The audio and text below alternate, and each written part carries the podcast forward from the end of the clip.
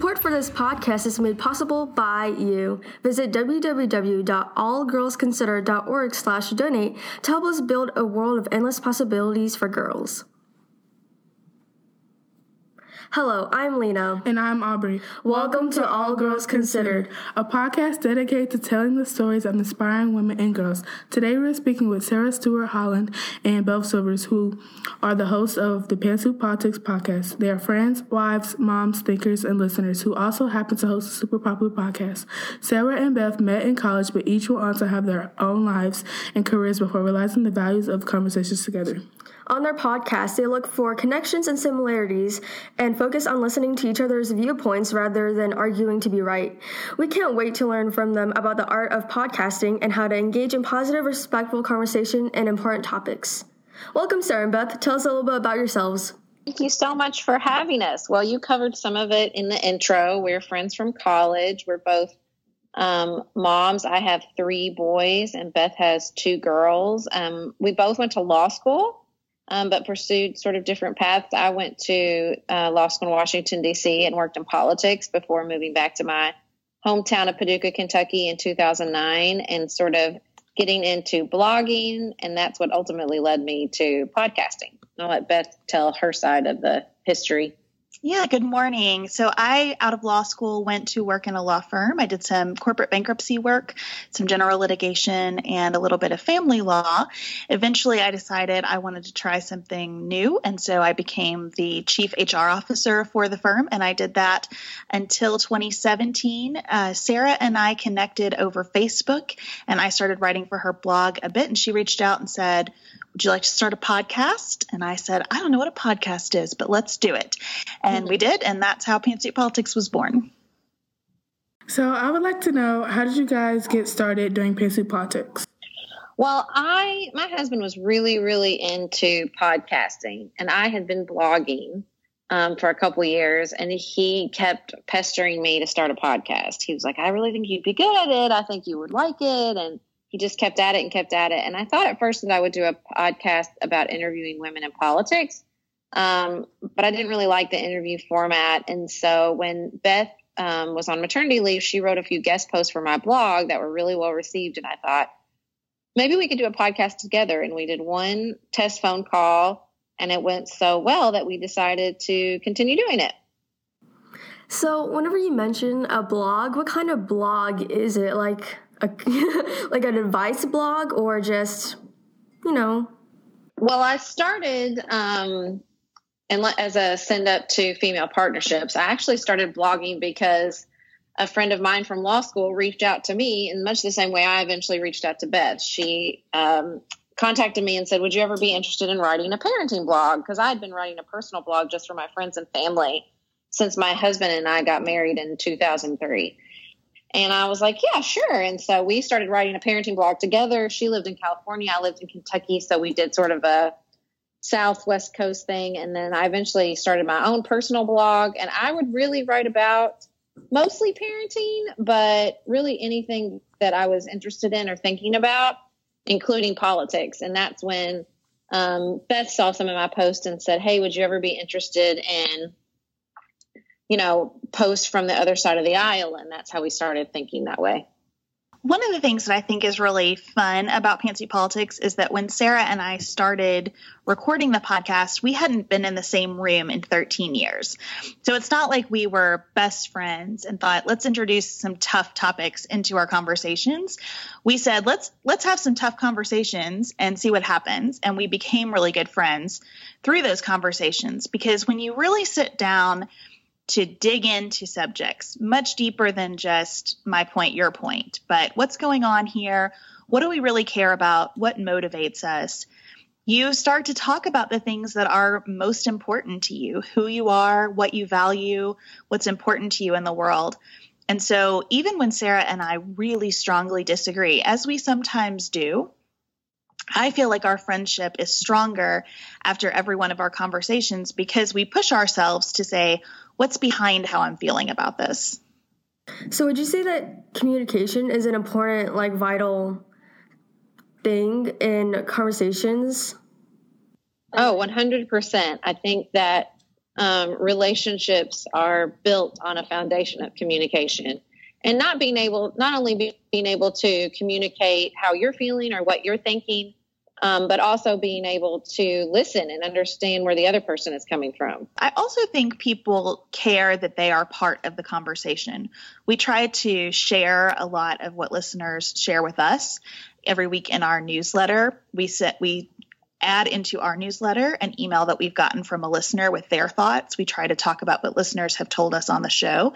And so it's about a lot more than just the two of us. You know, once you start listening to the podcast, you are really an important part of the conversations that we're having. Have you ever considered doing something besides a podcast to talk about these controversial things and politics? Besides a blog, of course.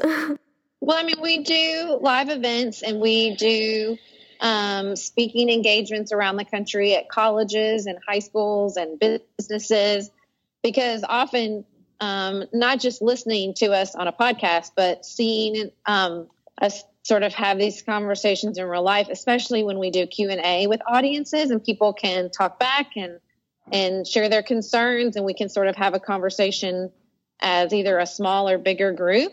I think has been really um, a powerful experience for both of us and the types of conversations we want to see out in the world.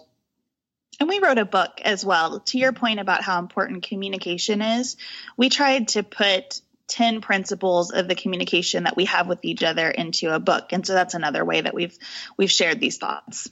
So the idea of nuance is really important to your conversations and the work you do.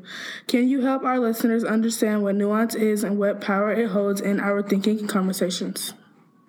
When we started the podcast, we really thought of the word nuance as meaning let's reject that we we only have two choices in every situation. We're for something or we're against it. This policy is good or bad. We love or despise this politician. And that is still a really important component.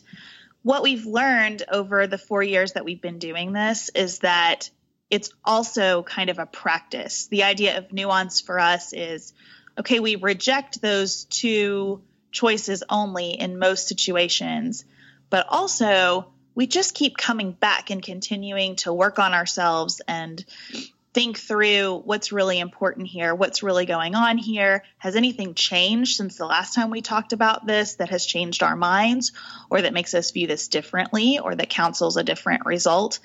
So I would say that it's that it's both that we want to look for all aspects of what's going on and that we want to keep engaging in that exercise. As young adults, do you have any suggestions on how we can transition conversations about heavy topics from small talk, surface level to a deeper dialogue without pushing people too far out of their comfort zones? One of the ways that we I really appreciate. I was Go ahead, Sarah. Say, I, re- I was just going to say I really appreciate the, the descriptor of a young adult. Um, one of the things that we share with people often about this is can you zoom out?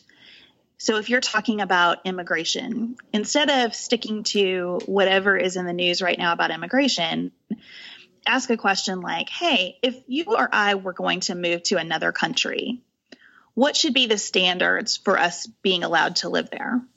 What about the standards for us being allowed to vote there? What about the standards for us being allowed to run for office there? Sometimes, especially older adults, need to be pulled out of whatever is being discussed in the news because that's what everybody is mad about. And if we can have bigger conversations about the context and about how this might apply in the future, how what we do today impacts tomorrow, how it relates to what happened decades ago, it can really help us think a little bit more broadly about what's going on. So, like, you basically take like inferences, sort of, and try to make a good claim that's not really connected to the news? I would say more than making a good claim, that you would ask a good question.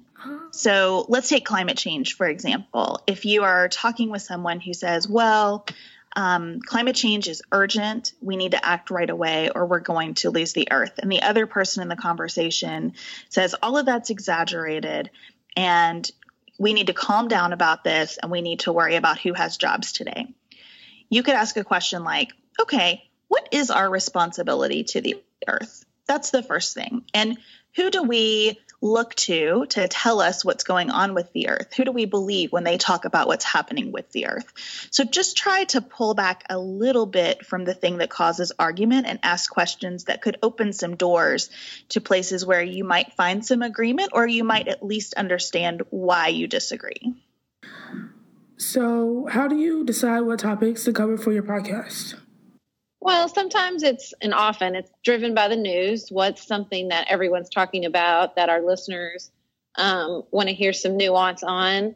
Uh, sometimes it's big issues that we think um, we need to go back to square one and talk about in a new way or relearn the history or reorient ourselves to the conversation if we feel like um, a certain political topic is stuck in a rut and we'd like to think about it in new ways.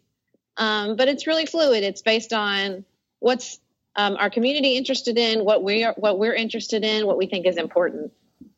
I know that you communicate about a lot of um, sensitive topics, but are there any topics that you're like no goes on? No, I don't think so. I can't think of anything that we've ever said we're not going to touch that. There are certainly things that I don't enjoy talking about as much as others, but I feel like we ask our listeners to trust us in a big way by saying, Will you share a couple hours of your week with us? And that's a big deal to give us two hours of your time. And because people are willing to do that, I feel like we owe it to them to be very um, open about the topics that we discuss. And if it's important to them, it should be important to us, and we should be brave enough to have an honest conversation about it. Okay, so we listened to some of your interviews, and one thing we noticed was that you li- transitions really seamlessly between topics. As fellow podcasters, what advice do you have for us about how to develop our skills as conversationalists? Well, I would say that some of that is very good editing. Um, you know, when we're recording the podcast, it's often that we will tell our um, producer, "Hey, Dylan, wait, we want to start that over. We want to take that out." So um, that's not one live take you're listening to for sure. And I think, you know, it's with everything, get having practice, um, just doing it over and over again and learning what works and what doesn't because it'll change um, depending on the people talking and the subject matter about how easily it flows or not. So you mentioned your producer Dylan. Is he like someone that you've been with for a while or like just new or I um, think no, do you know, Sarah? I was just thinking maybe close to two years, right? Yeah, we and we found him by reaching out to a audio engineering listserv, and we got lots of people interested, and um, he was definitely just a really good fit. And yeah, we've been with him for a couple years now. Um, what does he actually do? Does he do like the editing, and what does he do by editing, or do you edit some? So we have we record. We don't live to we don't live near each other, so we record separately in our own homes, separate audio files. So Dylan puts the audio files over top of one another. He adds in, in, transitional music. He takes out ums and or I mess that up. I want to say it again. Um, and edits generally for flow, and puts it all together in one single audio file. So, how long have y'all had the podcast? We started in November of 2015, and we did it completely on our own with just our husbands helping us with the sound for two years. And then we were able to hire Dylan, and Dylan has since hired someone to work with him. And so um, we've added two people on the production side. And then um, we have a, a listener who reached out to us named Elise, who said, There are probably lots of things that go into making this podcast that no one sees. How can I help with that? And so she's been with us for two years now, too. And she helps us do things like schedule this interview and think through what topics we've already covered and what we want to cover in the future. And so we are really lucky to have built this little team of people over time. Um, everybody works really hard. We have to turn our episodes around really quickly. So most of our shows are recorded and released within 24 hours and uh, that's that's hard work. So we're just really fortunate to have a committed team of people who also happen to be a joy to work with. Okay, so did y'all think y'all would get like as big as you would? As you no. no. it is still hard to believe for me that people that people listen and that they continue to listen. Um, and I think Sarah's husband gave us such good advice when we started. He told us if if you do this, do it because you enjoy it and you love it and you care about it. Don't do it thinking that you're going to be able to make money doing it um, or that you're going to have lots of people listen. And I think that was the best advice. And so I feel like we still try to do it that way. We do it because we love doing it. Were there any times where you think that like you can't do this anymore? And like how do you overcome those feelings if you have felt them? That's a great question that no one has ever asked us. Go ahead, Beth. I have never thought, I don't ever want to do this again. Uh, because I do love it and I feel like what we're doing matters in some way. I definitely have had times when I feel a little burnout because part of making a podcast and building an audience of people who listen to it is being really consistent about it. And so we can't batch our episodes ahead of time and release them all together. You know, we are sitting down at least three hours every week and talking to record these shows. And that is a lot. And we do a lot of research to prepare and take in a lot of news to be ready. And so there are times when I have felt like I could use a break. Um, but I've never wanted to quit. And when I get that I could use a break feeling, everything in my life has taught me, and it's taken me a long time to learn this. I hope some of your listeners can learn it earlier than I did. That when you feel like you need a break, you need a break. And Sarah has been a really good person helping me think through okay, how do we take a break? How do we listen to this um, and do it and really take a break, not just a little bit, but like actually pull back so that we can rest and come back and do it well again. But I would love to hear what Sarah says to that question too.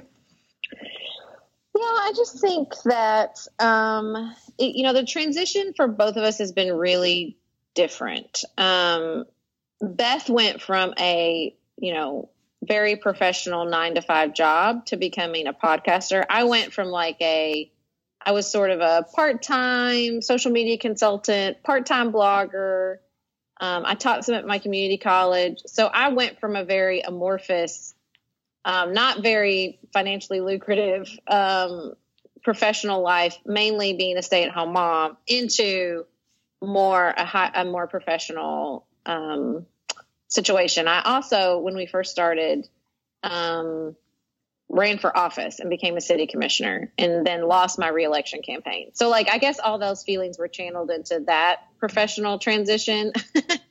um, and so I was having when I think we could have gotten to a point in the podcast where it was really picking up and it was becoming professional. I had this other gig totally removed from my life.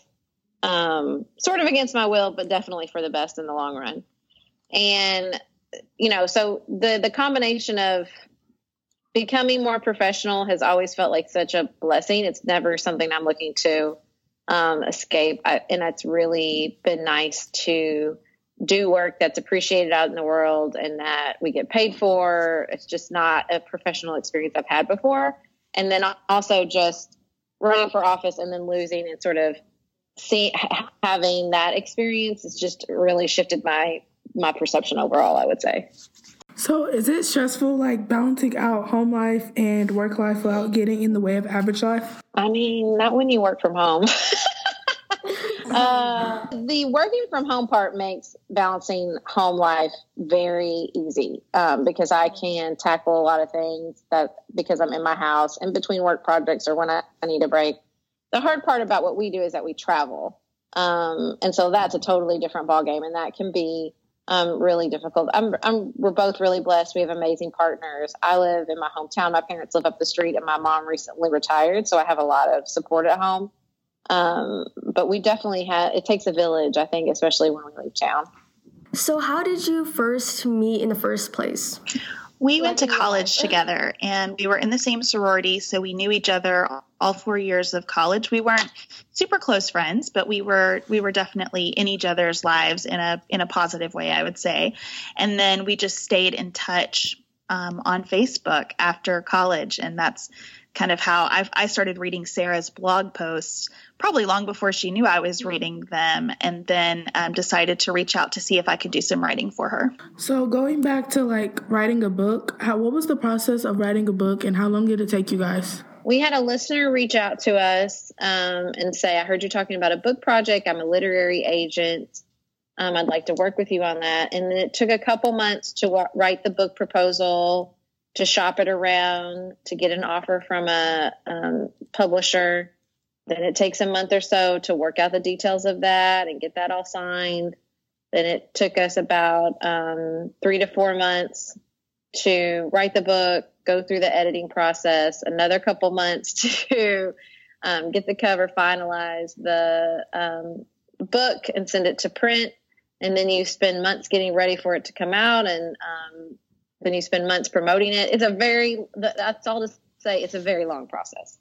And not much of it involves the writing you know? Yeah. it's a super long process and you actually write it pretty quickly within that process. So what exactly is the message of the book? The book is called i think you're wrong but i'm listening. And what we really want to communicate you know the very first chapter of our book is we need everybody to talk about hard things. And part of the reason, you know, everyone likes to talk about how divided we are or how polarized America is. Part of the reason we think that's happening is that we've stopped practicing having good, difficult conversations with each other. And so we make the case that we should do it. And then we talk about the work that you need to do on yourself to be ready for those conversations, ways to talk with other people we talk about having grace throughout that process, meaning we come to this from a place of um, not writing people off because of mistakes, not writing ourselves out of the conversations because we don't know everything, believing that everybody has a spot here. Not all opinions are equal, but all people are equal. And then we end by saying keep it nuanced, meaning just keep doing this over and over and over again. Keep going through this process. You all talk with, read, and interview lots of people. What kinds of voices do you believe are important for young people, girls especially, to be listening to right now? Beth might be um, even better to answer this since she has little girls. I'll let her go first. Well, I think it's important for young people, uh, girls especially, to listen to more women's voices because we haven't always had those especially in conversation about news and politics. And so finding the voices of women who you trust, I think, is really important. I also think it's critically important for everybody to listen to voices that you don't always agree with and voices that challenge you and voices that come from a perspective that you've not heard much in your life. Um, an example for me is I like to listen to Indigenous women because I don't know very much about Native culture. And I think it's important. It really challenges me. Sometimes I hear things that are very hard and that I don't know exactly how to react to. And I think that's important. And I want to make sure that my daughters grow up hearing a wider array of perspectives than I grew up hearing. And I hope that they'll do the same with their children and that we can just keep kind of looking beyond ourselves. Because I really think that the more you look beyond yourself, the more you sort of find who you are and what you believe and what's important to you. I was wondering whenever you were like saying all of that, I was wondering what indigenous means. Oh, sure. Um, people who are Native Americans, people who are indigenous to the United States, um, not that immigrated over somewhere in their family lineage. Oh, thank you. thank you for asking. So, what do you see as a value of a woman's perspective in the political space?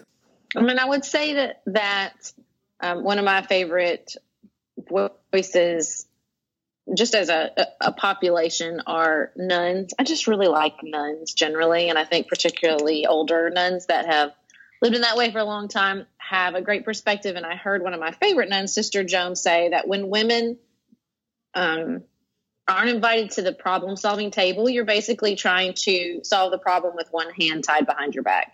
It's not that women's voices are inherently more valuable. It's just that they are different and they ha- they share a different perspective.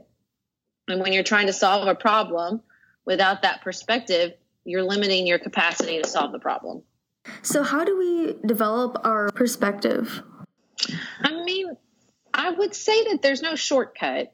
Yeah. I mean, it comes with time and experiences and um, learning as much as you can, always being curious about the world and people around you, um, and trusting um, the voice as it de- as it develops. Um, learning who and what gives you energy and what makes you feel frustrated or silenced, and responding accordingly is always a a good step. I also just want to add that you can't be afraid of failing in that process because failure is not really available. Everything that you get wrong is a chance to learn something. And if you begin your life being willing to be wrong, there is not much that can get in your way.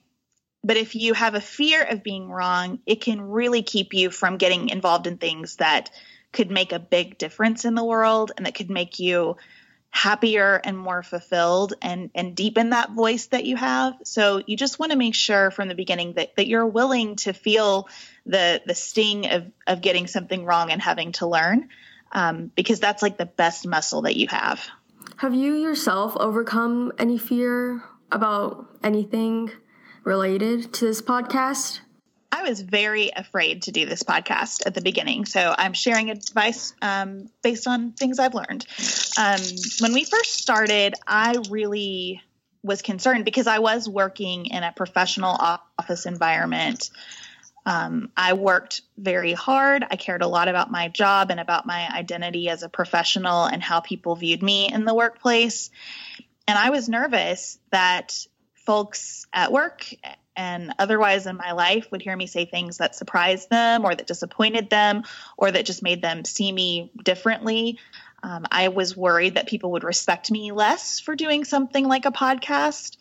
And I had to just sit down with myself and make a plan. And I told myself in that process if you decide to do this, you cannot filter it. You can't have these conversations with Sarah worrying about who's listening to them and how they'll react because if you do, it won't be worth listening to. And it was kind of like jumping into a great big ocean for me starting the podcast. And and that's really where I've come to understand. I mean, I get things wrong all the time. I say things in ways that people write to tell me, hey, you might not have meant it this way, but I found this hurtful. And it's very hard, but that developing that resilience to hear it and to not be defensive, but say, thank you. I'm a better person for knowing this and for hearing your voice on this um, has just made me so much happier than any raise or title change um, or accolade I got at work. So, how are ways um, girls like us can get over those fears? I mean, I think the the advice Beth offered earlier about letting it not seeing um, seeing failure as only an opportunity to learn or not being there's no way to avoid fear. There's no way to avoid failure. The only thing that you have control over is your reaction to those things. And so i think that um, learning to not tense up in the face of those experiences but to open up in the face of those experiences and to lean into um, the rise and fall of of learning and maturing and just life is is something that is always worth dedicating yourself to. So it helps to have really good friends and loved ones in your life as you do that too. You know, good good relationships with good people um, help you kind of pick up and carry on when it gets difficult. So, were you aware of each other's fears at that moment? I think I knew that Beth had trepidation about, as a professional, about doing the podcast. Um, I didn't know her as well as I do now, obviously, but I sensed that um, this was a this was a a big deal and a, a different type of deal for her than it was for me, for sure. So, I would like to ask, what does trepidation mean? Um, it just means sort of concern and worry. Oh, I would say. Okay. So, how do we support each other through these things? One thing Sarah talks about quite a bit is called shine theory. And she's really good at modeling this, where you just make a deliberate effort to talk about to give people credit for their ideas, to talk about their successes, to say what makes them great, and to make that a habit for yourself, just uplifting the people around you. The idea is that when one woman shines, all women shine. Um, and that putting light on one person can can add light to lots of other people. And so I think that's a huge part of it. I also think um, it's it's important to just check in with people and to acknowledge how they're feeling without trying to manage it for them. You know, Sarah, since that I had that anxiety, she never said to me, "You're wrong to feel that way." You know, she would say, "How you doing? Is this working okay?" And we try to really talk to each other about how we're feeling. Are things working out okay? Um, and keeping that open line of communication um, again, without trying to solve each other's problems, I think is a big part of having a healthy relationship. I'm assuming you guys are familiar with Lizzo. When I'm shining, everybody's oh, to shine. Same idea. so, one of the last questions we like to ask is What advice do you have for girls listening to this podcast? Listen to lots of Lizzo. That would be my first piece of advice. um, no, I think that what I said before, you know, learn to listen to the voice inside yourself that says, you know, this experience, um, this activity, this relationship, this conversation, this book, this podcast, whatever it is, makes me feel energized. It gives me energy. It, it makes me feel excited. It makes me feel worthy. Um, it gives me new ideas. It gives me things to pursue. Lean into those things.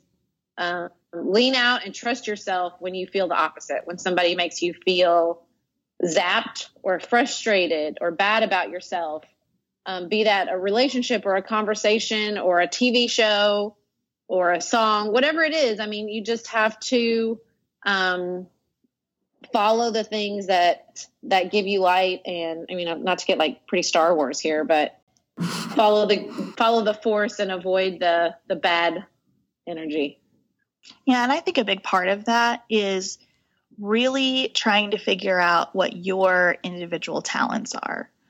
Because if you do what you're meant to do, if you do what works for your personality and uses your natural gifts, that will not lead you wrong. What will take you in that negative direction, I think, is trying to do what is for someone else to do. And so you might really love podcasts and and want to do that with your life and get into it and realize this is just not for me. Maybe I'm more of a painter or maybe I'm more of a musician or whatever. And I think you just want to explore all of those talents and focus in on the ones that really feel right to you. Um, and and that will help you deepen your voice and and really just make good decisions in your life. Well, it's probably time to wrap things up. Thank you for taking time out of your week to come talk to us. Thank, Thank you, you so for much. having us. So we hope that our conversation has been important for our listeners. I know I've learned a lot, like listening to Lizzo. Me too. This is Aubrey and Lena from All, All Girls Considered signing off. All Girls Consider believes in a world where girls and women matter. You can support our work by donating at www.allgirlsconsider.org slash donate right now. We can't do this without you.